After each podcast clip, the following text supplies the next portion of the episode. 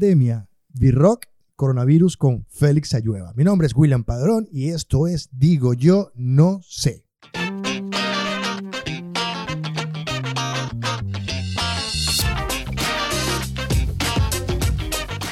Nuevo episodio de Digo Yo No Sé. Hoy seguimos en cuarentena, en cuaresma, como quieran llamarlo, eh, según su creencia espiritual y nivel holístico. Nosotros, nosotros seguimos conversando con gente amiga, con gente llegada, gente ilustre, como el personaje que tenemos el día de hoy, que es el señor Félix Ayueva, quien acaba de editar un libro hace algunas semanas, ya ni sé cuántas semanas lo habrá editado. Se trata de 60 años de la historia del rock venezolano una especie de investigación, no, una investigación antes de que me ale las orejas cuando comience a hablar, una investigación exhaustiva en hemeroteca de 60 años de historia de la música rock o pop, rock y pop en Venezuela, que se lanzó hace poco en Venezuela y esperamos que en algún momento llegue a algunos países de Latinoamérica. Y tenemos en línea al señor Félix Ayuda en cuarentena. Félix, le coloqué pandemia, o este episodio se va a llamar Pandemia V-Rock con Félix Ayueva. Tenemos 40 días, si es que así va a ser la cuarentena en cualquiera de los países, para leer 60 años de historia de rock venezolano. ¿Qué tal? Muy bien, porque fíjate que justamente cuando sale la noticia del virus, estamos hablando de enero, aunque claro, aquí entre nosotros se sabía antes, pero Claro. este, cuando sale en enero la noticia eh, directo de China, justamente en ese momento estábamos bautizando eh, el libro, o sea que sí hay cierta conexión entre tu título y la realidad. No, y bueno, además tenemos estos días de tranquilidad. ¿Cómo la estás pasando en Venezuela? Vamos a empezar primero. ¿Cómo la estás pasando en Venezuela desde tu realidad y perspectivas de tu apartamento lleno de discos y libros y quizás hasta videos? Eh, una reflexión sobre esa pregunta es, ahora más que nunca estoy absolutamente feliz con una decisión que tomé hace años, que fue acumular música y acumular letras. Yo no sabía que venía el coronavirus, pero eh, llegó el corona y yo tengo suficiente información para pasar años estudiando, leyendo y er- enriqueciéndome desde la perspectiva cultural. Entonces, ¿cómo la estoy pasando? Claro, estar encerrado así eh, o de manera obligada no, no es bueno, pero ya que lo tenemos que hacer, la estoy pasando bien. Eh, discúlpenme los que la estén pasando mal o, o hayan tenido situaciones dramáticas en su entorno, pero en mi caso, yo vivo con mi hija, somos un dúo dinámico y en términos generales tenemos una eh, cotidianidad interesante de estudio, de, de, disfrutar la música, de cierta disciplina. Mi hija sigue estudiando, yo me he convertido en la práctica en un profesor, en un maestro de sexto grado. Eh, y, y, y, eso, mantenemos una estructura diaria que nos permite seguir con cierta eh, normalidad nuestra vida. Además, la vida, de, en tu caso, escritor por este libro, siempre va a estar en la casa. O sea, el, cambio no es mucho más que te digan, ahora no puedes salir que te quedas como que, como que no puedo salir si ahora quiero salir. Pero básicamente es lo mismo, estar en tu casa investigando y metido en tus, en tus asuntos investigativos, que es lo que te has dedicado los últimos años. Claro, sí, digamos, una visión parcial, tu, tu, tu visión, porque sí es cierto, yo en gran medida me dedico a la docencia, lo que implica preparar clases, me dedico a la investigación, lo que implica también estar en la casa revisando cosas. Tenemos internet, que ahí está el conocimiento universal, me dedico a hacer radio, la información la tengo en la casa, pero también hay otra dimensión, que es de, de una otra manera yo ejerzo uh, promoción y, si se quiere, gestión cultural, lo que significa reuniones, encuentros, eh, sí, eso, eh, estar en contacto con, con, el medio ambiente cultural. Ahí sí se ve afectada, eh, digamos que significativamente el trabajo. Pero en lo demás, mi trabajo es de verdad mi paraíso.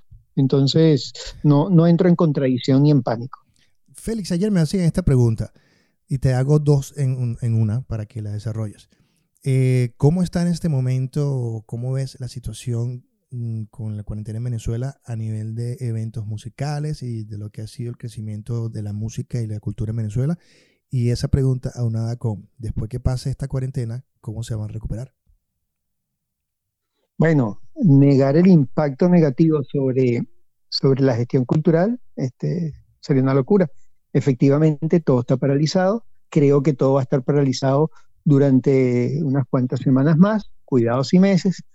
Y mm, claro, después volver a encender el, auto va a costar su tiempo. No es solamente que, ah, ya pasó la cuarentena, ahora vamos a arrancar. No, eso implica reprogramar, eh, contactar espacios, contactar proveedores, conseguir presupuesto, ver si existe presupuesto. O sea, esto nos va a llevar un tiempo. Por consiguiente, la actividad cultural se va a ver profundamente afectada. Ahora, eh, el sector cultural siempre históricamente ha sido muy dinámico. Así como aparecen los problemas, aparecen soluciones y aparecen nuevas alternativas. Y yo creo que gran parte, específicamente en el área que me muevo yo, que es la música, eh, están buscando alternativas. Ahorita podemos ver muchos conciertos en Internet, podemos ver investigaciones, podemos ver nuevas propuestas musicales. Los músicos se van a encerrar y eso los va a llevar a, a estimular enormemente su creatividad. Entonces creo que dentro de lo malo, lo bueno va a ser una explosión creativa y un resurgir cultural, específicamente en Venezuela. Seguro que en otros países también, pero me refiero a Venezuela. Entonces, mm, repito, dentro de lo negativo yo, yo veo lo positivo y, y, en el caso muy especial de mi trabajo, nosotros no hemos parado, nosotros seguimos con actividades y estamos en procesos de inscripción de dos festivales, yo sigo programando, yo sigo contactando gente para ver de qué manera podemos, apenas se caiga la, la coyuntura negativa, podamos salir a flote. Entonces, eh, de una u otra manera estamos, estamos activos y, estamos buscando soluciones. Te voy a lanzar la pelota ahora, por lo que dijiste, de la creatividad, de encontrarse todo esto.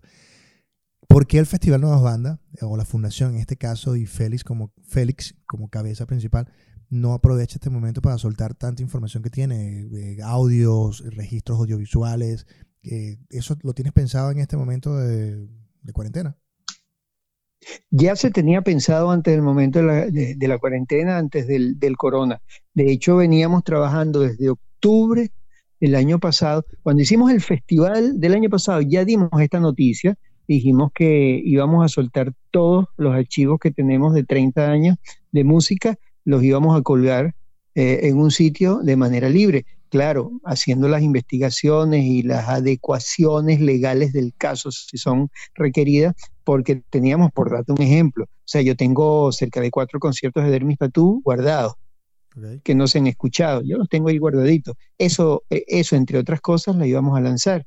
Eh, y así te puedo mencionar de Los Mentas, de Candy 66, de Sentimiento Muerto, de Aditu, eh, cosas que vienen de los años 70 incluso, eh, el, primer eh, toque en vivo antes que se pudiese grabar en el EP, yo lo tengo guardado en un cassette, te estoy hablando de finales de los años 60, eso también lo íbamos a lanzar.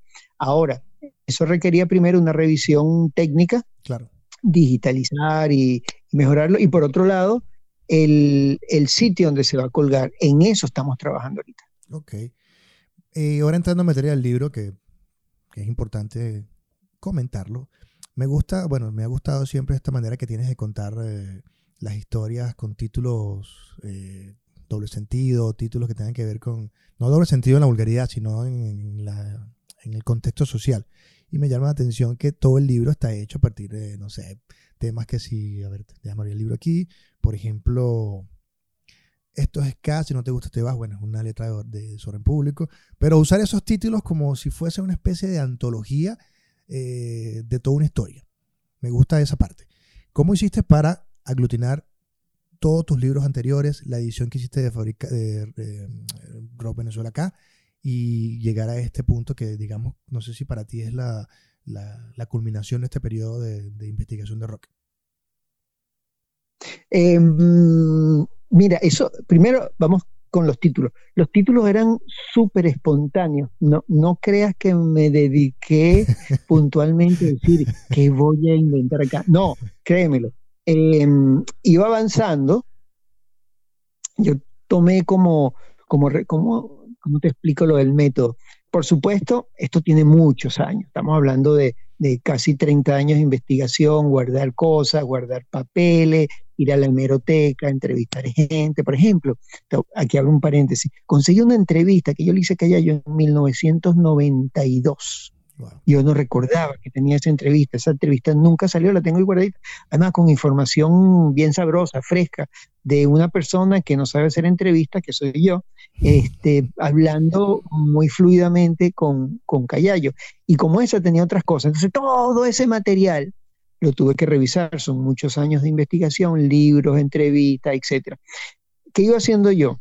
Como método, Mm, por supuesto iba por década, pero em, y abordaba un grupo representativo y veía todo el entorno de ese grupo. Y en ese entorno iban apareciendo temas, anécdotas, historias, y a partir de esas anécdotas, historias y entorno, aparecía una frase que posiblemente está dentro del mismo capítulo.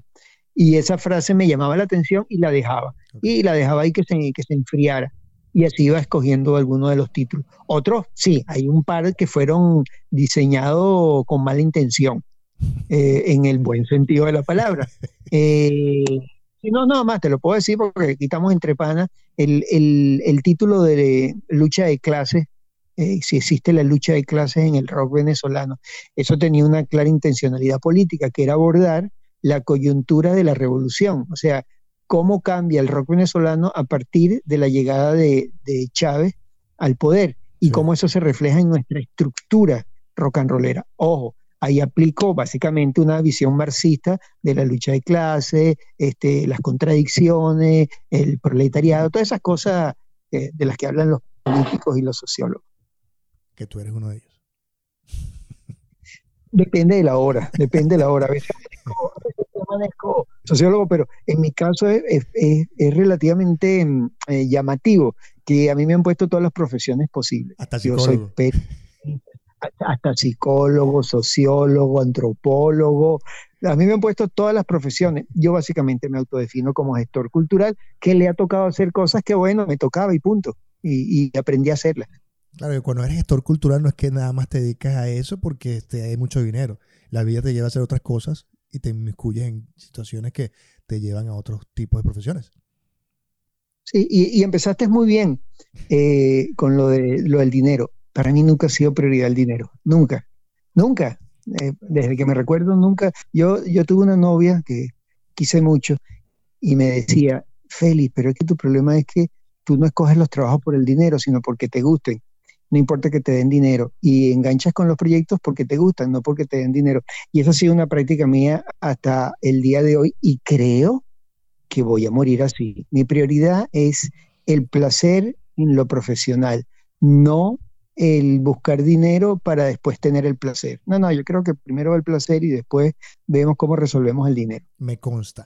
Félix, fuiste partícipe también de muchos festivales internacionales donde veías cualquier cantidad de artistas latinoamericanos. Te lo pregunto porque eh, cuando vi tu entrevista con el Nacional, decías que este, el rock venezolano no tiene nada que envidiarle a, los demás. Y, y, sí es cierto, creo que cada país puede tener su visión, pero de repente yo que cuando llego a Chile veo también un movimiento también oculto de bandas como, no sé, Agua Turbia o bandas como eh, Yapu, Inti y comienzas a investigar también que ellos tuvieron su momento de psicodelia, mestizaje y todo esto, te replanteas la cosa y dices, realmente eh, cada país tiene esa dolencia o esa carencia de atención de los medios y de una estructura de investigación.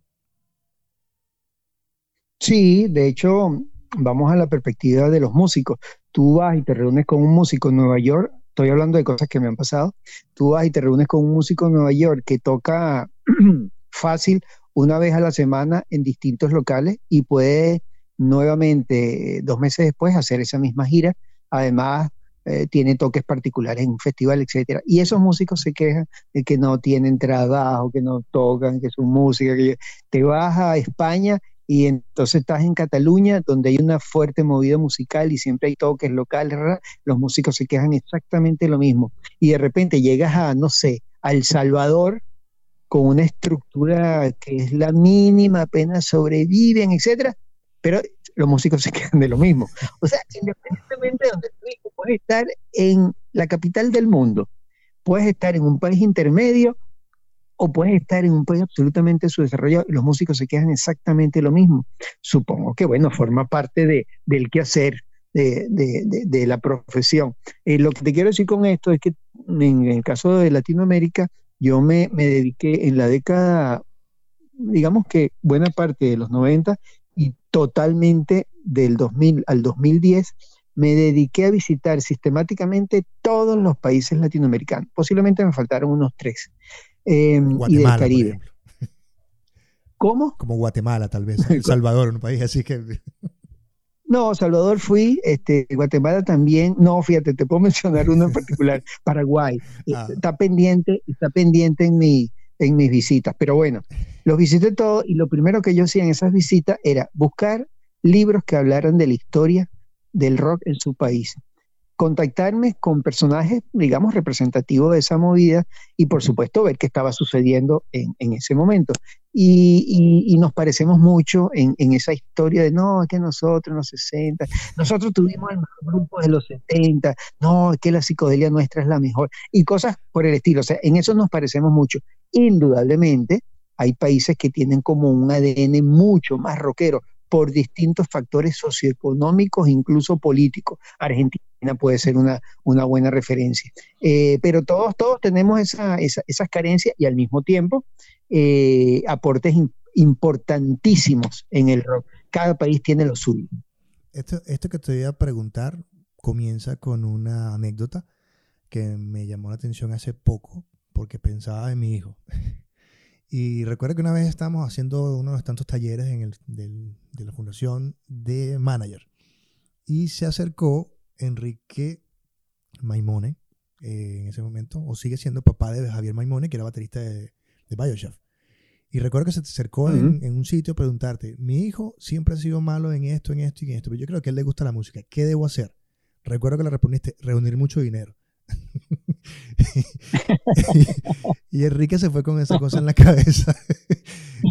Además, un, personaje que respeto mucho por su, su, gran paternidad, ¿no? Y su hijo realmente le, ayudó, estudió, le compró sus cosas. Su hijo ahorita está eh, tocando en cualquier cantidad de bandas en Europa, en específicamente en Londres, y viaja por toda Suiza, porque de alguna forma le entendió que él no quería ser un músico famoso, sino un músico. Y con toda esta eh, anécdota que te cuento, porque ahora soy papá y bueno, veo a mi hijo dándole palos a todo, digo como que wow, me, toca el karma. Este, la pregunta que te hago es, ¿qué le dices en este momento a, de, coyuntura, después de tantos años metido en la música, qué le dices en este momento a los chamos que quieren sacar una banda y que ya no, hay tantas posibilidades y tantas opciones? ¿Cuál es, cuál es la, la línea a seguir? Bueno, fíjate, el, abordaje que tú haces del, punto es interesante porque eh, enfoca una dualidad, una contradicción. Y en general la vida está llena de contradicciones, la vida es una contradicción. Y la contradicción que tú enfocas es eh, dinero contra, digamos, la pasión. O sea, ¿qué, es lo que manda, la pasión o el dinero?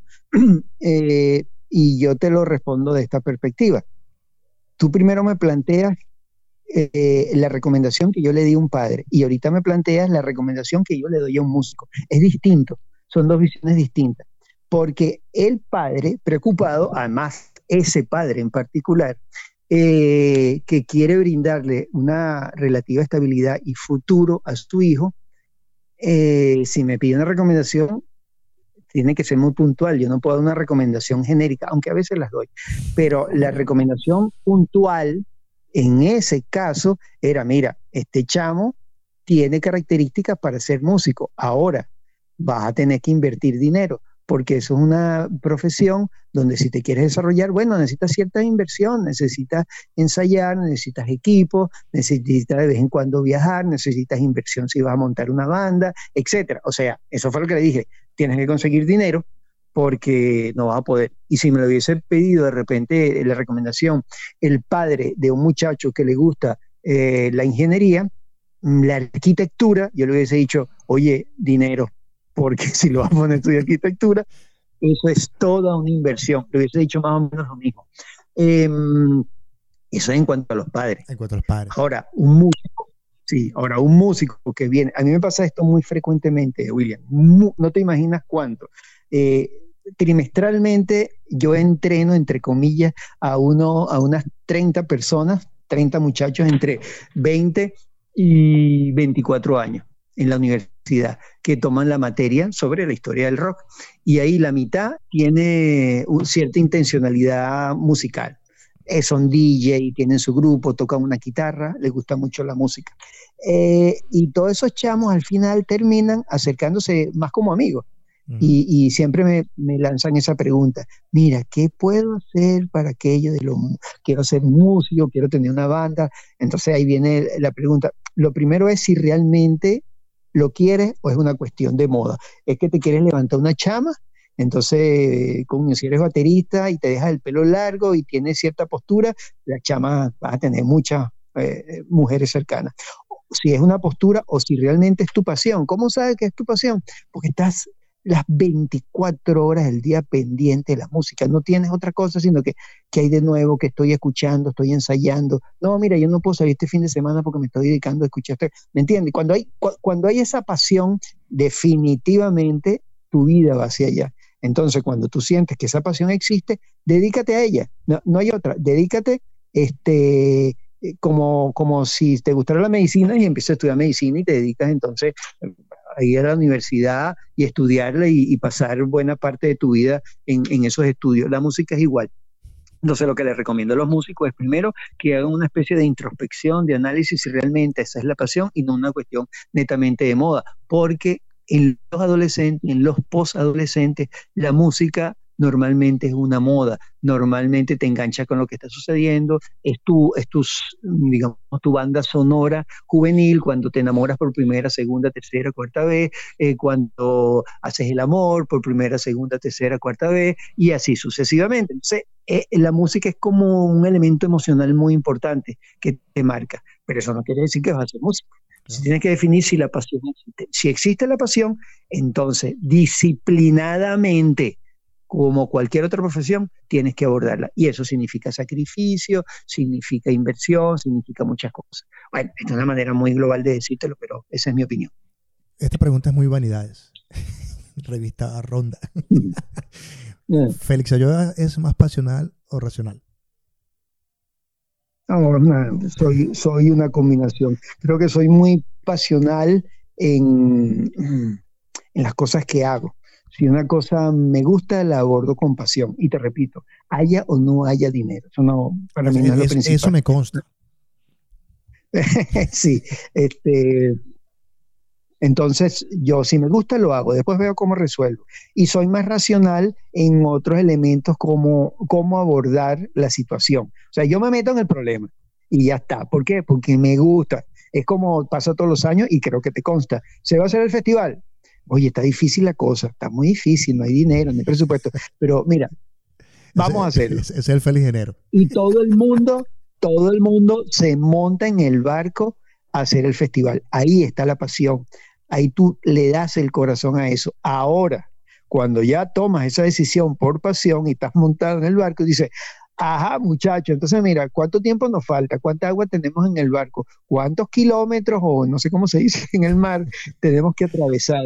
Eh, ¿Tenemos o no tenemos abastecimiento? Mira, tenemos suficiente personal para manejar las velas, tirar el ancla, recoger la cosa. Ahí me pongo racional y trato de que el, elemento pasional pueda llegar a buen puerto tomando en cuenta ciertos elementos racionales. Creo que ahí se mueve la, la contradicción. Ojo, eso es aplicable en muchos momentos, áreas de mi vida. Bueno, sí, puede ser así para todos. Todos tenemos, Félix, en un momento en que en nuestros proyectos hay una parte que más nos emociona. Haciendo Rock Venezuela, ¿qué te, qué te emocionó más? ¿O qué, qué, episodio tú dices? Episodio no, pero capítulo. Dijiste, este me estoy disfrutando más porque, no sé, o lo viví o, lo, o entendí algo de acá. ¿Qué, ¿Cuál para ti es la parte más emocionante que, al leer nuevamente el libro? Bueno, primero hay que entender que, que el, el, libro como proyecto no tuvo una sola etapa. Fueron muchas etapas. Sí, tiene rato. Que, quemándose desde finales de los 90. Entonces, claro, se hacía una primera entrega de los 60, una segunda entrega de los 70, una tercera entrega de los 80, eh, y aparece después el resumen final que cubría 90 y hasta la actualidad. Entonces, yo diría que cada década tiene su, su sabrosura, su sabrosura. Y tú me dices, ¿cuál, ¿en cuál te enganchaste más? Mira, todas, todas las disfruté, pero hay una en particular donde creo que, que, bueno, hay dos en realidad. No, hay tres en realidad. no, pero poniéndote prioridad, hay una que, que, que, me gusta mucho, que es el año 68. Eh, es un momento de creatividad, de locura, de, de Venezuela siendo casi una potencia latinoamericana, donde está la vanguardia de muchas cosas y donde su juventud empieza a inventar. Éramos los, voy a hacer aquí un símil raro, éramos como los Pink Floyd de América Latina. Teníamos dinero, podíamos inventar cosas, etc. Es el momento de la psicodelia dura. E, ese momento me, me apasiona. Eh, ¿Estuviste allí en ese momento? O sea, ¿tú viviste esa época? No, no, era muy chamo. Tengo algunos recuerdos de cosas, pero no, estaba muy chamo. Y, después viene otro momento, sé que yo diría que es el segundo, que indudablemente es eh, mitad de los 70. ¿Por qué? Porque la música posiblemente es la más ah, interesante, es la más venezolana, es la más fumada en el sentido total de la palabra, total de la palabra.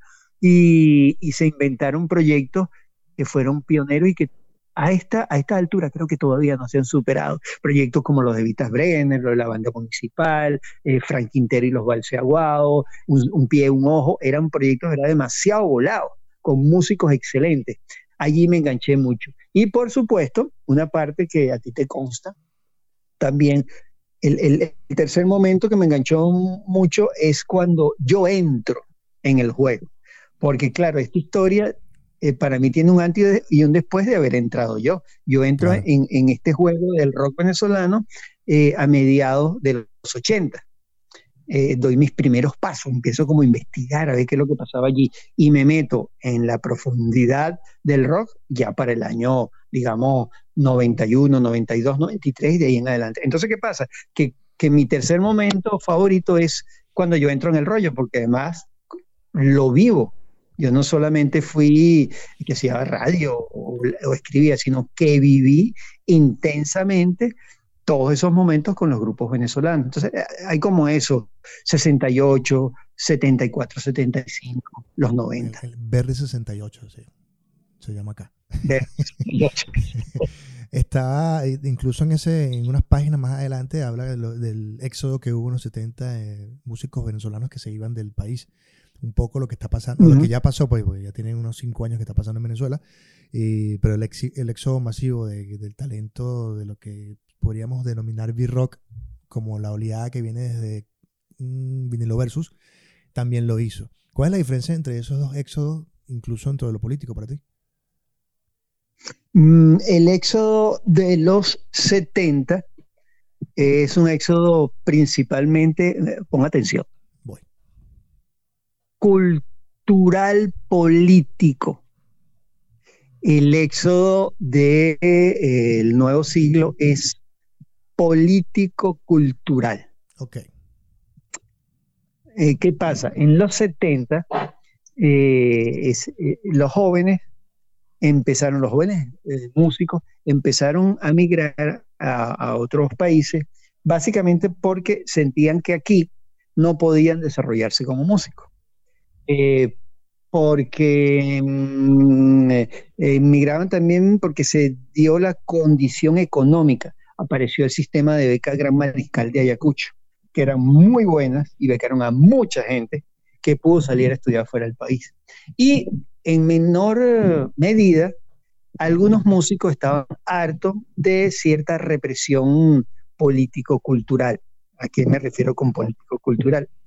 Es que eh, se veía con muy malos ojos a los que tenían el pelo largo, hacían rock y tenían una conducta distinta a la, digamos, normalidad de la sociedad. Entonces, esos tres factores, querer crecer eh, como músico, eh, estaban las condiciones dadas a nivel de becas y no estar como cómodos con, con, la situación cultural del país en relación a los jóvenes y, y a la música hicieron que un pequeño sector importante de músicos se fueran del país, que además en menos de 10 años regresaron y enriquecieron nuestra cultura musical.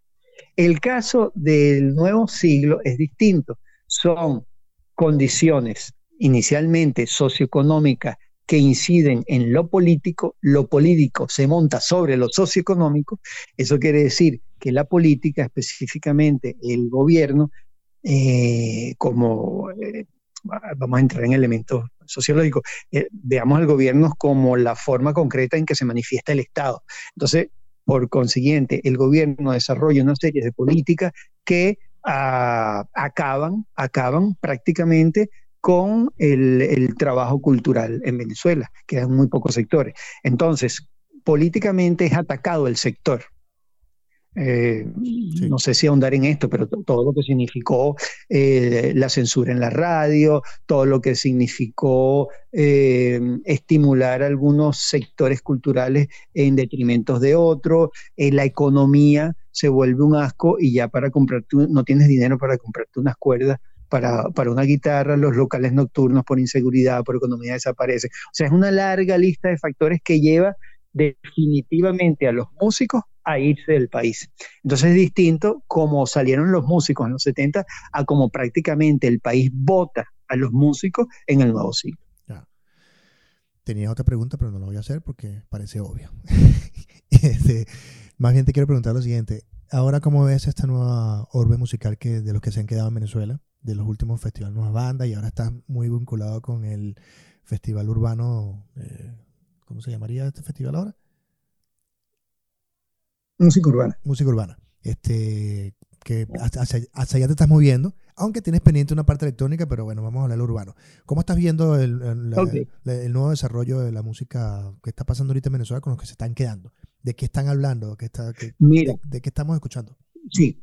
Este, bueno, yo, yo particularmente soy de una línea um, política hacia lo cultural que se centra en una letra de un tema salsero.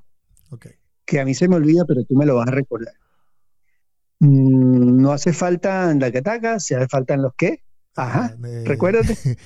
ah, ya va, porque hay, una, versión hecha de Feliciano, de hecho, el que se fue no hace falta, hace falta el que... Ah, exactamente. Bueno, mira, mientras tú recuerdas la letra... Que es más bolero, el que se fue no hace falta. Sí, sí, exacto, es cierto, es cierto, es más bolero. perdón, perdón a todos los que canté, este, disculpen es que, mira, no hace falta los que se fueron, sino hace falta los que vendrán, más o menos por, ahí va la línea. Yo creo que nosotros, eh, específicamente la Fundación Nueva Banda y yo como persona, creo que el énfasis lo tenemos que hacer en, desarrollar más, en profundizar la, la recuperación musical en Venezuela, no en prestar principalmente apoyo a los que están afuera, que está bien, si le podemos echar una mano, se la vamos a echar. Pero nuestro punto central es tratar de recuperarnos, porque se nos ha ido muchos músicos, importantes músicos, y la movida se ha visto afectada. Entonces, ¿qué, hemos hecho? Bueno, desarrollar el, el estímulo, continuar con el festival, eh, continuar con los conciertos pequeños, servir como eh, los primeros pasos, los primeros eslabones para que los grupos, los músicos que están comenzando sientan que tienen un mínimo de espacio para poder funcionar. Entonces, eso es un poco lo que está haciendo ahorita la Fundación de las Bandas. No solamente en el pop rock, que es un concepto bastante amplio y entra de todo, sino también en la música urbana. Eh, ¿Qué entendemos como música urbana? Bueno, lo que desde eh, los 80 los norteamericanos han llamado música urbana, que es básicamente esa conexión de, del rhythm and blues con las nuevas tendencias que se abrieron, como el hip hop, el neo soul, este, un funk renovado. Y a eso se le llamó música urbana porque no sabían dónde meter todas esas nuevas manifestaciones que se desarrollan a partir del, del, del, del soul y del rhythm and blues que básicamente su base era el hip hop. Pero bueno, ahí se creó un universo nuevo, eh, muy afroamericano, y ese universo de una u otra manera se trasladó a otras partes del mundo, incluyendo el Caribe y, y, América Latina. Y en América Latina y el Caribe, esa música urbana se vio atravesada por nuestra cultura y por nuestros ritmos. Eh, Jamaica fue fundamental, Puerto Rico y Panamá también. Y de toda esa ensalada aparece la música urbana que tiene tres pilares, por lo menos podemos distinguir tres pilares fundamentales, que es el hip hop, que por supuesto es el reggaetón, y un tercer pilar que viene siendo en la actualidad el trap, pero que casi todo es lo mismo, pero no es igual. Entonces, Jamaica da una base, uh, distintos puntos del Caribe lo alimentan, por supuesto el hip hop está, en, ese, en, ese, en, ese, en esa base también, y de ahí aparece una mezcolanza nueva que es la música urbana, particularmente yo creo que ese es el futuro. Particularmente yo creo que la música urbana está, está poniendo una alfombra que se va a ir modificando progresivamente, pero que la base va a ser la música urbana. Y que van a aparecer ejemplos como los de, no sé, este, esta muchacha de España, eh, Rosalía, que mm, tomó, tomó esa estructura y sencillamente le metió el cante hondo y a partir de allí dijeron, wow, qué maravilla. Pero Barca de Venezuela también está haciendo experimentos interesantes con la música urbana, pero un poco más atravesado por esos bajos malditos y, esa visión depresiva. Eh, entonces, eso es la música urbana. Estamos haciendo énfasis ahí. ¿Por qué estamos haciendo énfasis en la música urbana? Porque Venezuela es principalmente música urbana. Acabamos de terminar las inscripciones y tenemos doscientos y pico de proyectos. Bien. Eh, y, y, todo, y todo Venezuela es buen pero es muy buen número, ojo, y como tú muy bien lo sabes, ahí no están todos los que son, ni son todos los que están. No. Entonces, cuando tú dices que tienes 200 proyectos en música urbana, eso puede decir fácilmente que hay 500. Sí, sí, porque hay, muchos, hay muchas variantes. Está el que de repente no está muy seguro, está el que está inseguro, eh, que tiene la inseguridad de por medio, está el que dice, bueno, sabes que eso es una mafia, no voy a inscribir, está el que, no sé, hay muchos factores que, se involucran. Está Claro, claro. pasaba exactamente lo mismo en el, en el Festival Nuevas Bandas. Entonces, como ya me la conozco, eh, seguimos adelante. es, la, misma barajita con, con otro sabor. Exacto.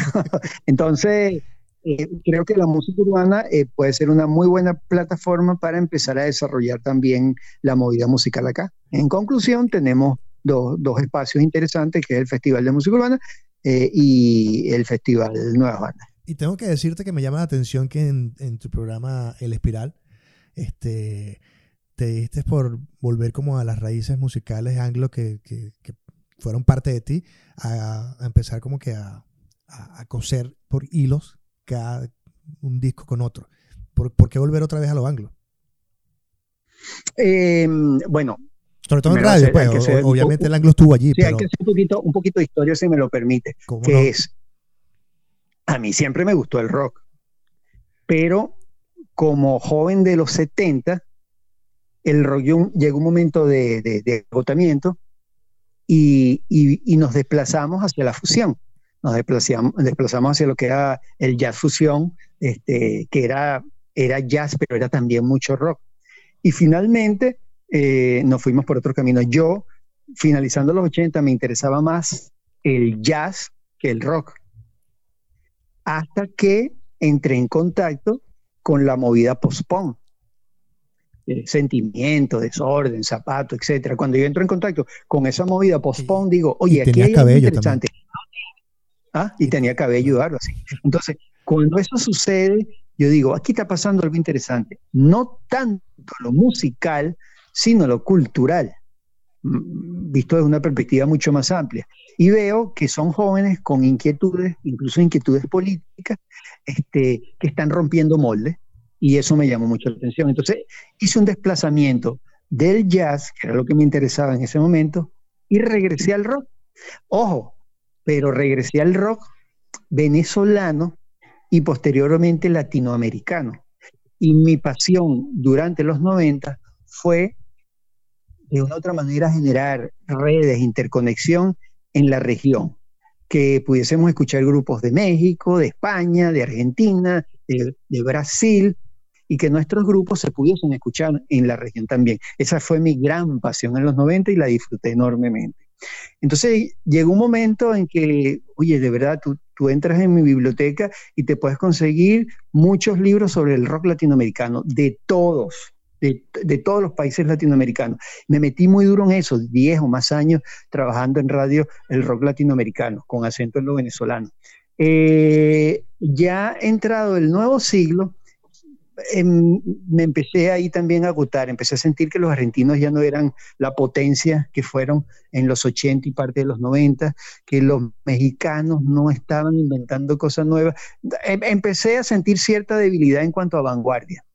Me interesó más el rock español por las cosas que estaban sucediendo, este, pero todo eso me llevó a una reflexión, a un análisis y ya eh, terminando la primera década del nuevo siglo, ya yo estaba como agotado con lo, con lo netamente regional.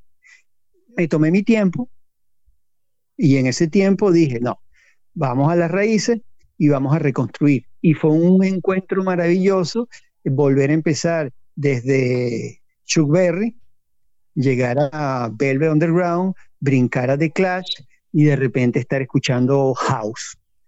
Y poder conectar también, poder conectar todo eso con lo actual.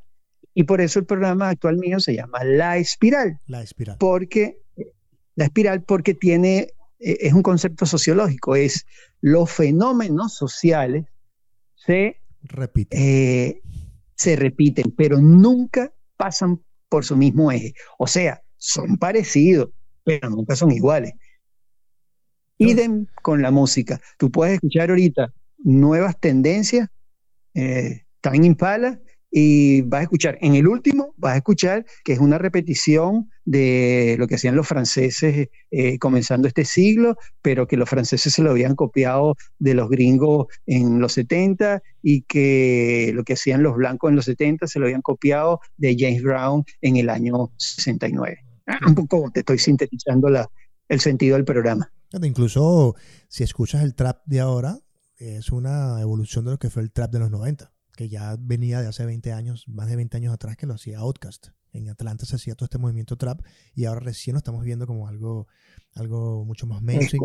Incluso el americano ahora está, está aportando más al hip hop, más que la cantidad de palabras, el hip hop más melódico, o sea, cantar más sobre una base medio trap y ha ido como evolucionando y es como la tendencia este año con gente como, no sé, Robbie Roddick. Todo eso va a pasar. Ahorita ya estoy trabajando, uno de los programas es y regresa el álbum. Ah, nos vamos a del single, nos vamos, nos vamos a fastidiar del single. Y como sucedió en 50, ¿no? 69, no, no, en el, en el 69-70 cambia el paradigma y ya no, se, ya no te compras el disco 45 con el single. No, ya eso no, ¿para qué me voy a comprar un tema? Yo quiero escuchar completa la propuesta de ese músico y pasamos al concepto de álbum, que lo mantuvimos hasta hace 10 años aproximadamente.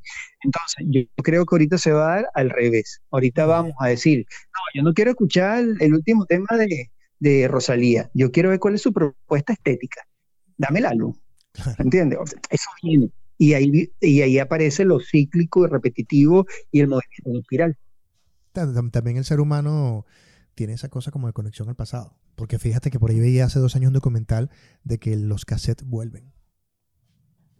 Sí, sí, sí, sí. claro, siempre el avance tecnológico va a matar todo. Tú puedes regresar al cassette porque, ay, qué lindo, mira cómo da vuelta y mira esta tintica y le metes el lápiz y le das la vuelta. Sí, e, eso puede ser, pero finalmente yo que soy un pegado con el vinil. Mm, mi colección de vinil crece constantemente y yo soy feliz cuando escucho, no sé, a Mal Davis en vinil, pero disfruto, es casi orgásmico. Pero indudablemente, para la rapidez, para hacer un programa, para dar clases, para etcétera, etcétera, me voy al MP3 y resuelvo. Claro, entonces creo que la decía Jaguay hace poco. ¿Sabes, sabes que Jaguay hace unos años compró una planta de, de discos viniles y todo el mundo le decía que estaba loco. Y entonces cuando el vinil se puso de moda, ahora el que está haciendo dinero es Jack White. Y él decía hace unos cinco años, decía que la cosa va hacia lo vinil y obviamente lo streaming, porque tú puedes disfrutar de la tranquilidad de tu hogar un buen vinil, pero no te puedes llevar los viniles a la calle. Entonces vas a tener que saltarte el streaming. Entonces tienes que jugar a esos dos y no perder la pista. Y fue un tipo visionario. La gente le decía, este pana está loco con los viniles, qué tipo tan loco. Ahí está. La, no, somos almas gemelas. A mí, a mí me quedó muy bien porque es como un joven con, con espíritu viejo. Entonces sabe apreciar, sabe apreciar lo antiguo, la calidad de lo antiguo, pero no, pero no entra en contradicción con lo moderno, también se adapta a las nuevas tecnologías. Y yo creo que allí es donde está lo sabroso. Yo puedo escuchar cassette, puedo escuchar vinil, puedo escuchar CD, me meto en internet y bajo los temas, pero disfruto de todos los formatos. Eso Mira, Félix, yo tengo el libro porque me lo enviaste y te quiero agradecer por eso, pero con todo este exilio de gente que, que, que, se va... Ay, además quiero agradecerte por haberme, por haber usado mi texto en tu, en tu presentación del libro. Sabes que lo estaba leyendo, no había caído en cuenta. y cuando estoy leyendo, y que wow, de repente, eh, mira, este fue que yo le he dado a Félix. este, darte, eh, darte las gracias por el libro, pero no, y te nombro, y te nombro, y te nombro varias veces en el libro también.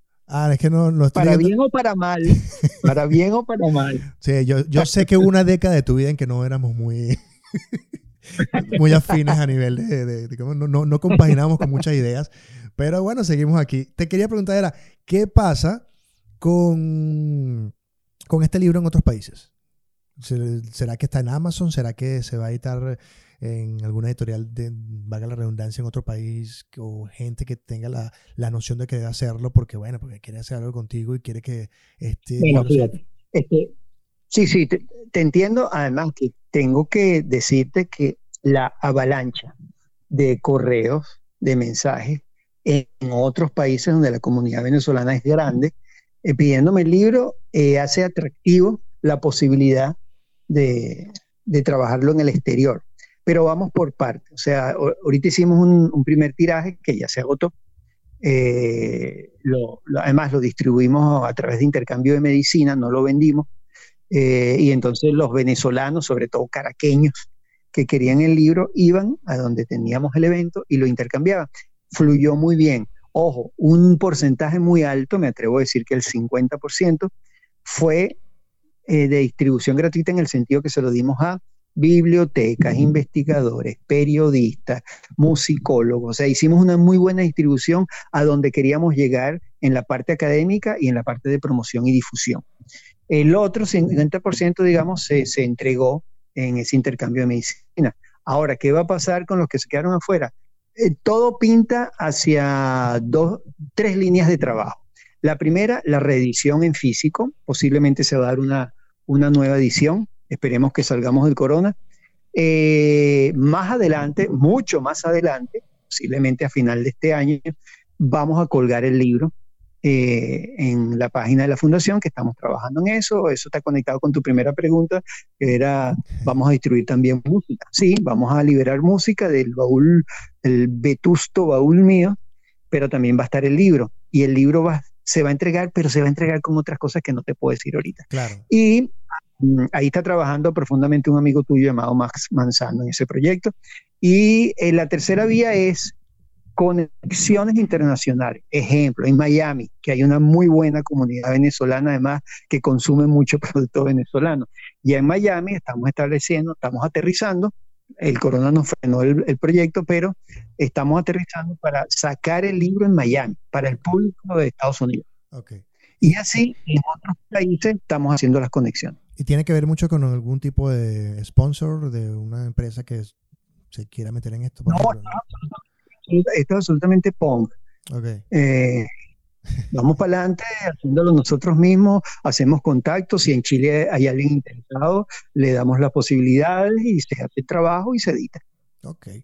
Félix, como estamos en cuarentena, y ya para no quitar tanto tiempo, este, ¿qué estamos? Qué no, antes que me dé tu recomendación, ¿vistes el documental de The Birth of Cool de Miles Davis? no, no lo he visto. lo tengo pendiente. voy, a, voy, a hacer el, esfuerzo de verlo porque tengo muchas cosas, muchas cosas pendientes. Entonces las tengo como, como ordenadas. Y ahora estoy llevando una disciplina eh, académica en relación a, a, las cosas que estoy viendo, escuchando, etcétera. Ok, sobre la base de eso, más que decirle a la gente eh, hagan esto por aquello, es de lo que tú estás haciendo y estás viendo, estás escuchando, ¿qué de eso le puedes recomendar a la gente para que se lo vacile ahora en, la cuarentena? Wow, no, sí, es una recomendación que no creo que, le sirva a la gente, porque de verdad te lo digo, es como muy, es muy personal. Entonces voy a recomendar cosas que la gente sí, de verdad, ¿tú crees que yo me voy a poner? Sí, es muy personal. En libros, ¿cuál es el libro que estoy revisando ahorita? Se llama El Trap, Filosofía Millennial para la crisis en España. Ese es el español que sacó este personaje. sí, él es, un graduado en filosofía, todo el mundo le dice filósofo, yo no le digo filósofo, le digo que es un graduado en filosofía, un chamo inquieto, un chamo como de repente eras tú hace 10 años. ¿Qué pasa? Eres un chamo. eso explico todo. y entonces el tipo aborda el, el asunto del trap, bien interesante. Entonces, Tú te imaginas yo recomendando un libro de trap, la gente dice, pero Félix, ¿qué te pasa? Pero sí, eso es lo que estoy leyendo. Eh, eh, ¿Qué estoy viendo? Mira, eh, ayer, ayer estuve viendo nuevamente Cuadrofrenia. De The Who. La, una de, de Who. ¿Por qué? ¿por qué tú estás viendo si eso es el año setenta y pico? Bueno, porque ahí se resuelven algunas contradicciones entre los mods y, los rockers que a mí me interesa investigar ahorita desde el punto de vista estético. Entonces, te puedo hacer recomendaciones, pero me decís, no, chamo, la verdad que eh, tú estás como en otro mundo. Sí, yo estoy en otro mundo porque estoy investigando. Ahorita te estoy dando una primicia. Ahorita vengo en un sitio eh, muy conocido en Caracas. Vengo con una columna donde voy a abordar la historia del rock universal. Desde la perspectiva de discos que marcaron cambios o afectaron la cultura. No aquel cliché de los 10 mejores de la década. No, no, no, no. no. Porque además yo no creo en los 10 mejores, pero sí creo en que hay discos que marcaron o este, ayudaron a ciertas transformaciones o nos reflejan un momento determinado. Entonces vengo con, es un proyecto largo, es un proyecto de meses. O sea, y estoy trabajando en eso de manera dura para, para dejar ahí como, como un legado en, en las redes eh, sobre ese trabajo de investigación. Pero igual, o sea, ¿cuál es mi pasión ahorita? Y ahorita estoy abordando, tengo el trap en un lado, pero del otro lado tengo la nueva edición de, ¿te acuerdas aquel libro que se llamó Loops? Una historia de la música electrónica. Sí, sí, nunca, nunca, siempre lo busqué toda mi vida y nunca lo, nunca lo pude tener en mi, poder. Bueno, estaba en mi casa, tal vez te prestar, pero fíjate, salió la segunda edición que aborda la electrónica de los últimos 10 años, por ponerlo. Ahorita me estoy metiendo con eso. ¿Por qué? Bueno, porque quiero abordar eso en la universidad, como la electrónica de los últimos 10 años, bla, bla, bla, bla, bla. Entonces, mira, eh, estoy metido como en varios campos. Ahí te, ahí te di una, una, una referencia. Esos, esas y no estoy de acuerdo con que y no estoy de acuerdo que Parásito se haya ganado el Oscar. Yo votaba por 1917 yo pensé que también, pero creo que fue un golpe contra Trump de alguna, de alguna forma, ¿no? Como que mira, Trump, toma. Mira, hace días estaba, hay una, hay una editorial que te recomiendo mucho, que probablemente sea amigo tuyo también, Leandro Donoso, este, Donoso con Z, de argentino, que se llama ah. Gourmet Musical Ediciones. Y yo siempre lo estoy revisando para ver cómo va el catálogo, porque nos intercambiamos cosas. Y hay un libro que me acordó de ti. se llama, lo escribe Luis Sagasti. Se llama ¿Por qué escuchamos a Led Zeppelin? Ah, qué bueno, interesante. ¿Por qué lo escuchamos? Interesante. Eh, bueno, yo lo escucho, bueno, por todo lo que te he dicho en esta entrevista. Yo lo escucho porque, claro, además es una, es una buena síntesis. Yo lo escucho porque la primera vez que llega a mis oídos Led Zeppelin, yo tendría 16 años. 17 años, no recuerdo, algo así. O sea, estaba en plena adolescencia cuando tú quieres escuchar punk. Claro, para ese momento no existía el punk. Entonces, ¿qué era lo más cercano a la energía de, del punk? Bueno, el naciente metal que no se le llamaba metal. O sea, esa música fuerte que venía de un blues muy electrificado, con unos bajos que te rompían el cerebro y con una voz insuperable que era la de Robert Plant. Además, sobre todo la energía, o sea, lo que transmitía. Entonces me agarra en la adolescencia, yo me engancho con Zeppelin, independientemente de mi enganche emocional por la adolescencia, hay que reconocer que fue una banda que transitó varios, eh, digamos, varias tendencias, desde el blues, eh, el, rock blues o blues rock, rock, como le quieras decir, hasta la fusión con el folk de, Europa. Eh, bueno, y todo un tour de fuerza cada uno de sus músicos. ¿Por qué? Bueno, por eso, es la pasión juvenil, porque te engancha, porque son buenos músicos, porque salvo el último álbum, creo que todos los trabajos de Zeppelin son buenos, y es una banda que marcó a las generaciones siguientes. Todo lo que se hizo en los 70 y parte de los 80 tiene que ver con Zeppelin. Y ahorita hay un regreso al sonido de Zeppelin, sino que te lo digan estos muchachitos, ¿cómo que se llama? Eh, Greta, Greta, Greta Van sí, que, Pero bueno, son muy buenos en vivo. Son muy buenos en vivo. que no lo dudo, yo, yo además a mí me gustan. Lo que pasa es que, claro, yo estaba en el momento de la copia. Zeppelin Claro. copiaba a los bluseros y hicieron dos discos de copia. totalmente de acuerdo contigo. Eh, bueno, Tuve mis diferencias. estos señores les tocó ahorita la copia, pero seguro su cuarto álbum, seguro va a ser algo distinto con sus elementos propios. Totalmente de acuerdo. Yo tuve muchos intercambios de opiniones contradictorias también con periodistas acá chilenos. en- en- ellos vinieron a tocar el año pasado en Lollapalooza. Y Ajá. la crítica chilena fue muy fuerte, los tildó de copiones y todo. Y yo así como que, hermanos, tienen 21 años, déjalo que crezcan. Zeppelin, Claro. o sea, todas las grandes bandas que tú conoces se, se fusilan a alguien. Desde Metallica, que se fusilaba a Motorhead, hasta Zeppelin, que, que fusilaba el blues. Déjalo que crezcan. Hay como una tendencia, quizás muy chilena, a, a minimizar las cosas que están en, en el punto grande. Y yo estoy de acuerdo contigo. Estos chamos están creciendo. De hecho, están, eh, salen de gira. Es que a apenas- los chilenos, a los chilenos les hace falta algo de Argentina, que es el psicoanálisis.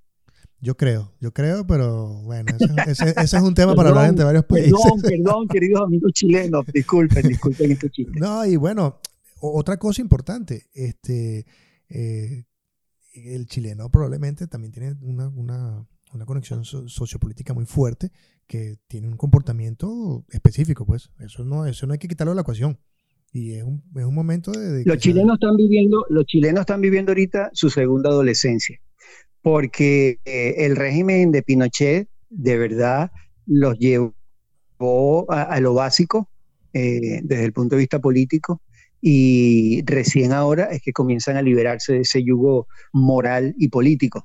Eh, hace 10 años tú estabas en Chile y te sentías en una sociedad casi feudal. Sí.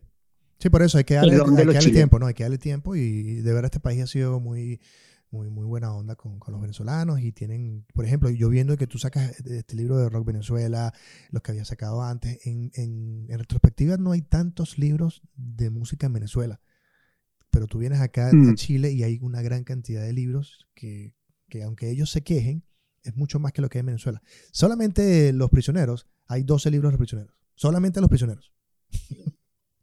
12 libros. Claro, pero es que eh, ellos viven en un país muy frío, entonces se tienen que encerrar y tienen que escribir mucho. Nosotros vivimos con el sol y nos lo estamos perrendeando. No, no tenemos tiempo de escribir. Es verdad. La diferencia, Félix, entre una banda, entre, entre el movimiento que existe ahora de solistas, banda máximo 10 años y luego solista, a la diferencia que tú viviste más que nadie, yo lo he vivido con, probablemente con dos bandas, de la longevidad del rock o de la longevidad del artista. Eh, ¿tú, No, no, no, no, creo- mira, fíjate, eh, eh, es, la espiral, es lo mismo, es lo tú mismo. crees que vuelve? Eh, todo, todo vuelve. Eso también es... eh, de Rubén soy- Todos vuelven a Rincón. todo donde- vuelve, exactamente. Pero creo que también la, la experimental neoyorquina tenía algo con este coro. No sé, algo me viene... Es que en verdad el tema no es de Rubén. Creo que el tema es de, es de un puertorriqueño, no es de Rubén. Es un, lo que sea, regresando al rock. Mira, eh, vámonos al año 1967, Venezuela. ¿Qué pasaba? Todo el mundo tenía una banda. Todo el mundo tenía una banda, eh, copiándose el modelo Beatles. El cuarteto típico. Dos años después, todos los que habían sido solistas, mejor dicho, cantantes de la banda, eran solistas. Y ahí, bueno, la lista es larga. Eh, por los que saben de rock venezolano, estaba Morián, estaba, no sé, el cantante de los 007, todos eh, los cantantes después de los Impalas también, todos se convirtieron en solistas. Eh, pasa el tiempo, se reconstruyen las bandas y vuelve a suceder lo mismo. En los 80 en Venezuela, todos los que habían participado en buenas bandas de los 70 se convirtieron en solistas. Giordano, Franco, el otro, el otro Ilan, todos mutaron a solistas. Y seguimos avanzando. Estamos en el nuevo ciclo en Venezuela. La gran mayoría de solistas que conocimos y conocemos ahorita formaron parte de bandas. Sí. Entonces las bandas eh, se, se regeneran. Van a haber muchas bandas y van a haber muchos solistas. No creo que, que, que- que es como una tendencia fija. No, no, no. Creo que eso es como cíclico. Bueno, yo todavía disfruto mis bandas longevas, como, no sé, como Pearl Jam, Metallica, por ahí se me colará alguna. No soy tan fanático de YouTube, pero yo siempre le he apostado a, las bandas que tienen la capacidad de, de alargarse en el tiempo. Siempre he sido como que les tengo respeto a pesar de sus discos malos. Porque todas las bandas que me gustan tienen un disco que tú dices, ah, lo voy a hacer. ¿Cómo no respetar? ¿Cómo no respetar a los Rolling Stones? Por supuesto. ese, ejemplo específico. Y esos son los maestros. Yo creo que ellos están así como que no, no, ya no nos queremos, pero tenemos que morir aquí para ver quién coño va, va, a quitarnos este récord. Yo creo que ya lo hacen. no, y lo otro. Y tú lo acabas de decir, los Rolling Stones tienen discos maravillosos, sobre todo los de los 60 y parte de los 70, pero después entraron en una situación que no, no hacían buenos discos. Ojo, el último disco es una maravilla. El último, el que Sí, exacto. Eh, regresaron a lo que saben hacer muy bien. Además, ya no como adolescente, con voz de adolescente, con actitud de adolescente, sino ya con voz de viejo, con, la experiencia del viejo, con sabiduría. Entonces hacían el blues que ellos quisieron hacer cuando tenían 19 años. Félix, ya llevamos una hora, yo creo que es un momento de cortar porque nos van a odiar. Tanto tú que eres, yo creo que tú eres los que más dice, un podcast no puede una hora, Y mira dónde llegamos. yo dije, No, yo también, pero creo que la gente va a empezar. no, no crees que. mi, hija me está, pidiendo desayuno. No, y mi hijo está ahí como que, papá, ¿ya puedo salir? Eh, no es la primera vez que te voy a invitar y probablemente haga unos especiales de salsa. Eh, antes de irnos, cortico, porque tú también te alargas. Estoy haciendo un trabajo de discos del año 2000. Vamos a poner este caso Venezuela yo sé que tú, a ti no te gustan los mejores, a mí tampoco me gustan mejores y peores, sino discos que sucedieron que deberíamos tomar en cuenta. En el año 2000, ¿qué discos venezolanos te recuerdas que sean importantes destacar? Wow, chamo, me, está, me tienen un problema. ya, está bien. Prender, el cerebro ahorita y ubicar específicamente en el año 2000. Bueno, lo puedo hacer de una manera muy fácil, que es tú te buscas la discografía de mi libro y ahí aparece la, década del 2000 y entonces inteligente Félix y así no jugaste que no, ¿Qué tú crees que, lo haga que lo haga a punta de memoria. Cuando tú haces eso a punta de memoria tienes un gravísimo problema. Vas a fallar y te van a quedar cosas por fuera que vas a decir oye, vale, mira lo que me faltó. Entonces, eso es peligroso. Y esa no te la, esa respuesta no. te la cojo. O te llamas Max no, y sabes todo así que Max vive como un chip en la cabeza de, fechas. Sí. pero es que incluso que tengas el chip maravilloso, yo no confío. Después llegas a tu casa y dices, wow, me faltó este. Entonces, e, ese es el peligro. Yo prefiero cuando me hacen ese tipo de preguntas decirle, ok, te la respondo, eh, dame tu correo, y yo te, te la envío. Ok. Eh, y algún análisis. y algún análisis. Félix, primero que nada agradecerte este, por ser un viejo tan terco. este, porque la, terquedad nos trajo un libro aquí que, eh, aunque suene cursi lo que voy a decir, eh, bueno, es una de las pocas cosas que, de las que están pasando allá y que te traes para acá, porque así como tú decías que en este momento te sientes en tu casa con libros, qué sé yo, probablemente los que nos vamos dejamos una buena parte por allá y tenemos que adaptarnos a los streaming y a lo, a lo que está en, el, en la nube.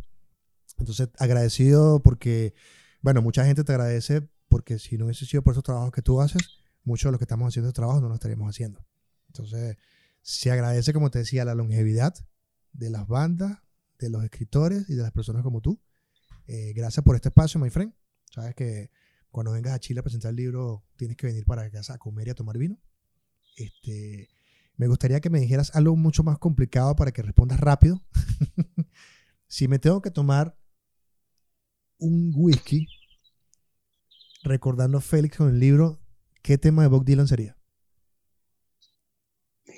Eh, no un tema, porque, conchale, con, un whisky un tema no, no, te funciona.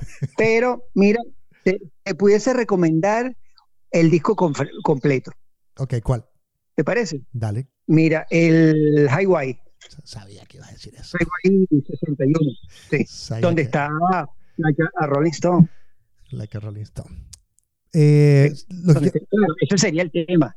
Pero el disco sería ese. Highway. Félix, muy agradecido. Los que quieran seguir a Félix, arroba a Félix en Instagram, que está posteando eh, información. Por ahí tiene su Facebook. Félix siempre está haciendo como estos, estas crónicas de Burundanga psicodélica. Y bueno, siempre está activo colocando información, a veces cosas que uno no sabe que existían ya y que, mira, lo sacó Félix. Muy agradecido, Félix.